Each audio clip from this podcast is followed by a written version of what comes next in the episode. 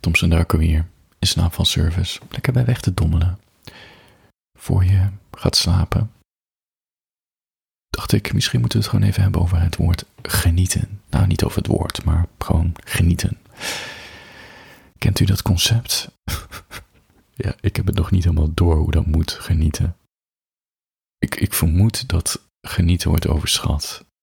Maar helemaal zeker weten doe ik het niet, want ik ben niet echt een ervaringsdeskundige.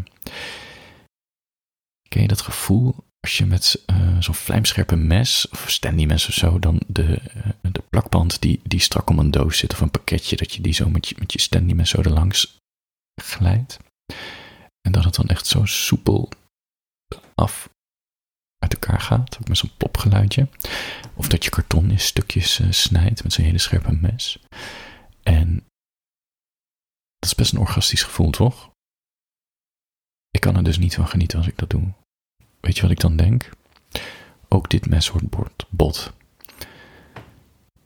Het is zo gek, maar het lukt me gewoon niet om zelfs van die kleinste dingen te genieten. Het, is, het verval is overal in mijn gedachten en ik kan er niks aan doen, want het popt gewoon op. Ik wil niet zo denken, maar ik roet je langs en ik denk, dit mesje wordt ook weer bot, moet ik het weer vervangen.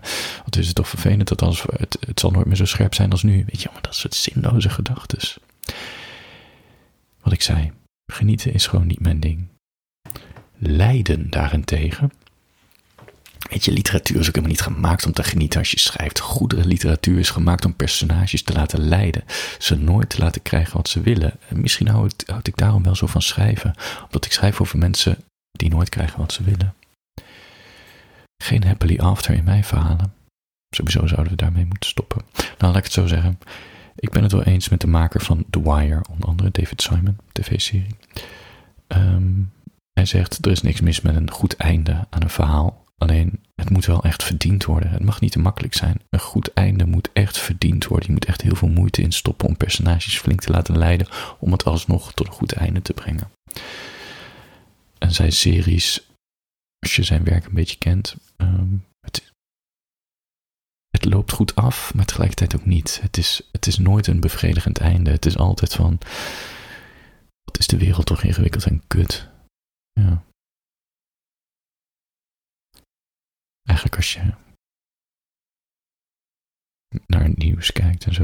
Er zitten ook wel eens goede eindes bij. Weet je, mensen die berecht worden of een straf krijgen. Maar het voelt nooit heel, het voelt nooit heel rechtvaardig aan of heel zoet. Je blijft altijd met een smaak achter. Ja, dat is ook een leven. Daar heb je literatuur voor. En zo schrijf ik een boek. Elke scène weer vraag ik me af wat het personage wil, zodat ik het voor ze kan verpesten.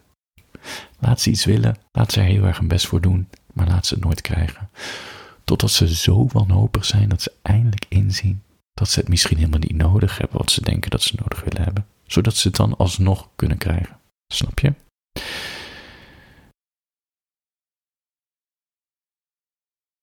Ja, ik kan er niks aan doen. Ik denk dat ik blij ben dat ik schrijven heb gevonden, zodat ik nog iets met die... met dat verval kan doen, die gedachten. Ik kan het ook niet stoppen. Het is, het is gewoon een deel van me. Weet je, ik heb het met elektrische tandenborstels, met batterijen die ik erin stop, telefoons die ik oplaad. En denk, ja, voor je het weet ben je weer leeg. Voor je het weet is de accu zwak. Voor je het weet moet je moet je, je telefoon zes keer per dag erin stoppen om nog een beetje van power te voorzien.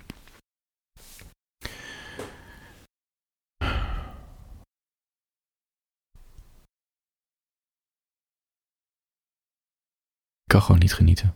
Ik lijd gewoon. Voor je gaat slapen. Ik dacht, laat ik eens een verhaaltje voorlezen. Die heet, zo leef ik van orgasme naar orgasme. Met mezelf of met een ander. Ik heb dit verstuurd naar, naar mijn vijfdaagse mail. Sommige mensen hebben nog steeds het beeld bij als ze denken, als ze lezen over Charlie. Mijn, uh, ik heb jarenlang geblogd over Charlie. Charlie bestaat niet, maar mensen dachten... En ik hield het ook in het midden. Dachten dat ik Charlie was. En Charlie die, die neukt en die snuift. En, en die bindt zich nooit en die weet het allemaal niet. En eh, snap je? Hey. Maar elke keer als ik een verhaaltje schrijf wat een beetje in het verlengde ligt van Charlie, dan zien mensen toch de bevestiging van, zie je, je bent Charlie. Is helemaal niet zo. Maar goed, ik ga toch dit verhaaltje voorlezen en ik wil nu al zeggen, dit ben ik niet. Het verhaaltje heet Zo leef ik van orgasme naar orgasme met mezelf of met een ander. Ik leef van orgasme naar orgasme, met mezelf of met een ander. Daartussendoor doe ik wat er van me verwacht wordt. Mijn lijf verzorgen, op tijd op werk verschijnen, mailtjes beantwoorden. Terwijl ik op mijn telefoon minstens drie gesprekken gaande houd. De veroverde, de potentiële, nieuwe bedpartner en degene die wel wil, maar nog niet durft. Het is een kansspel, verspreid je fiches. Ik verberg mijn intenties nooit. Maar ik dring me ook niet op. Ik ben die spannende, mysterieuze persoon. Ik weet wat ik wil en dat is een nieuw geslacht proeven met mijn tong. Blijven slapen doe ik nooit. Er mag geen ruimte ontstaan voor misverstanden als je bent best wel leuk of chuderans dan maar. Ik houd een dagboek bij. Daar zet ik een streepje als het me weer gelukt is. De vijfde is een schuine. Dat boekje is nog niet veel, maar dat zal niet lang meer duren. Ik schep niet op tegen vrienden of collega's wat ik 's avonds uitspook. Het is zo'n verborgen verslaving. Ik doe het voor mezelf, om dat lusteloze gevoel in mijn lijf even op te heffen. Het is meer een leegte die ik opvul dan een kick. Het is vaak vluchtiger en oppervlakkiger dan het zou moeten zijn. Maar ik dender door. Voor bezinning is geen tijd. Ik wil geen band met iemand opbouwen. Ook al zou het allemaal leuker moeten worden. Oh, jij vindt dit fijn, nou ik dit. Ik ben niet eens echt kritisch op uiterlijk. Aandacht is meer dan genoeg. En na afloop laat ik een gebroken roos achter. Zo'n plastic geval. Voor de illusies die ik heb doorbroken. Voor de zelfvolging die misschien bij ze gaat opkomen. De woede die ze gaan voelen. Maar ik kan mezelf in ieder geval in de spiegel aankijken. Ik heb er nooit een geheim van gemaakt waar ik voor leef. Van orgasme naar orgasme.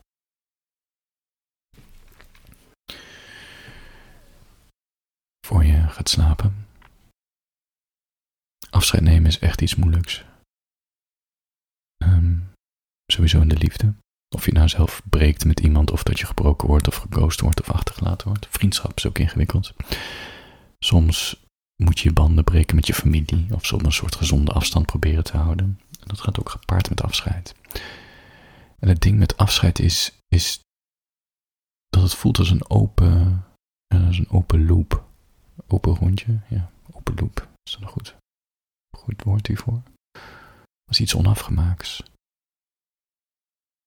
Maar tegelijkertijd zijn wij mensen symbolische wezens en, en we houden van symbolen. Het ziet overal die symbolen. Je hebt het zelf misschien niet eens in de gaten, weet je. Kijk naar een bruiloft, de trouwringen, de getuigen die erbij zijn. Dat zijn allemaal symbolen om te bevestigen wat er gebeurt. Dat het niet, ja, dat het voor eeuwig en eeuwig is. En zonder getuigen vindt het ook nooit plaats, snap je? Je kan wel dat dakpijltje midden in de roos gooien, maar als niemand het ziet, is het dan wel gebeurd, snap je? We hebben altijd die andermans ogen nodig om ook onszelf te bevestigen. En andersom werkt het ook. Je kan door een symbool te maken afscheid van iemand. En daarom heb ik een uh, instructie gemaakt. Die heb ik gedeeld met mijn vijfdaagse mail. Uh, en ik dacht, ik kan het nu ook wel gewoon vertellen aan jou. Het is heel simpel. Je gaat een afscheidsbrief maken. En je schrijft een brief voor de, aan degene die je wil loslaten. En je maakt één versie. En je schrijft het vanuit je hart en je onderbuik. Wat je nodig hebt is heel duur, chic, dik papier. Nou ja, duur. Gewoon dat je zo'n stap op papier koopt van tien euro bij, bij zo'n boekhandel of, of ergens online. Je hebt een bijpassende envelop nodig. Liefst in dezelfde papierstijl. Kijk, het moet echt het moet goed zijn, hè. Bij voorkeur ga je aan een groot eikenhouten bureau zitten of gewoon je eigen IKEA-meubeltje, maar zolang je maar ergens aan zit. Je hebt een kaarsstandaard nodig, met een Romeinse kaars, depressieve pianomuziek op de achtergrond of jullie nummer op repeat. Je hebt een vulpen of een andere soort pen die je alleen bij de notaris ziet, gewoon echt een goede pen, hè? Niet, niet zo'n weggooi plastic gevalletje, gewoon een echt goede pen. Trek er minimaal een half uur voor uit. Lucifers. Een bord op schaal, op een schaal, een bord of een schaal heb je nog nodig. En bij voorkeur lichamelijke uitingen van verdriet. Tranen, speeksel, bloed. Goed, de stappen. Ga achter je bureau zitten en steek de Romeinse kaars aan. Doe voor het extra effect de gordijnen dicht en de lampen uit. Uh, schrijf op papier een afscheidsbrief aan degene die je wil loslaten. En zeg wat je zo in die relatie waardeerde. Zeg waarom je niet door kan leven met diegene in je hoofd. Benoem expliciet dat het nu voorbij is. En schrijf in één sessie door. Maak geen verschillende versies. Als je huilt, huil. en laat het papier de tranen opvangen. Tuf voor het extra effect op de naam. Onderteken je brief met liefs, je eigen naam. Lees alles nog één keer door, want je moet ook goed beseffen wat je hebt opgeschreven. Vouw de brief op in drie delen. Um, even zien hoe dat gaat. Je vouwt de ene kant volgens mij tot de helft. De andere kant vouw je er overheen. Volgens mij heb je hem dan, dan kan je hem dichtroetsen en heb je hem in drie delen. En anders even googelen. Dan pak je die schaal of een bord. Je legt de envelop erop, waar je de brief in hebt gestopt. Um, je steekt de envelop met de lucifer aan. Als je bang bent voor rondvliegende as of alles, weet je, safety first. Ga naar buiten en doe het daar. En kijk hoe die woorden veranderen in as. En schrijf daarna na afloop in je journal of in je dagboek of in een andere tekst wat je nu over jezelf hebt geleerd tijdens het schrijven en hoe je je nu voelt. En dit is het meest belangrijke. Je voelt je niet per se direct, het kan hoor, uh, opgelucht of whatever. Slaap is het meest belangrijke, want daar verwerk je alles. Het gaat erom ook nog eens om hoe je de volgende dag voelt. En dan hoop ik dat er een last van je schouders is gevallen. Een paar toelichtende woorden. Het ritueel is net zo belangrijk als je woorden. Hoe deftiger je het maakt, hoe meer je het voelt. Um, doe je favoriete jurkje aan of een chic jasje. Schrijf het in één keer op. Stop niet, verbeter niet. Dit zijn je rauwe gevoelens. Laat ze in die toestand op papier staan. Gooi de deur dicht met je woorden. Geen hoop, geen wensdenken in die brief. Het is klaar. Hoe verwarrend het ook voelt in je lijf, bedenk je, met deze brief vergeet je niet en je vergeeft niet. Je laat los. Laat de brief je tranen en speeksel zo goed mogelijk opvangen. Hè? En als je durft, prik gewoon in die duimen. Laat het bloed vloeien op papier. Tuf op die naam. Zit met je hand aan je edele delen en smeer die af aan je brief. En echt belangrijk, vouw het in drieën. Niet in twee. Tweeën kan iedereen in drie. Vraagt even extra concentratie. En je moet echt die brief verbranden. Maak geen foto's. Het is klaar. Vernietig het. De woorden zijn tussen jou en het papier. En wat ik al zei, schrijf echt na afloop wat je voelt. En liefst ook nog de volgende dag, want je staat zo meer stil bij alles wat er is gebeurd. En dan, omdat het symbool is vernietigd, is er ook iets in jou kapot. Of nou, niet kapot. Kan je closure krijgen, snap je? Dan sluit het. En dan kan je met een goed gevoel of slecht gevoel, maar je kan door, weer naar de toekomst. Je kan pas je hart openen voor één een nieuw persoon, als het over een liefde gaat, als je de vorige hebt afgesloten.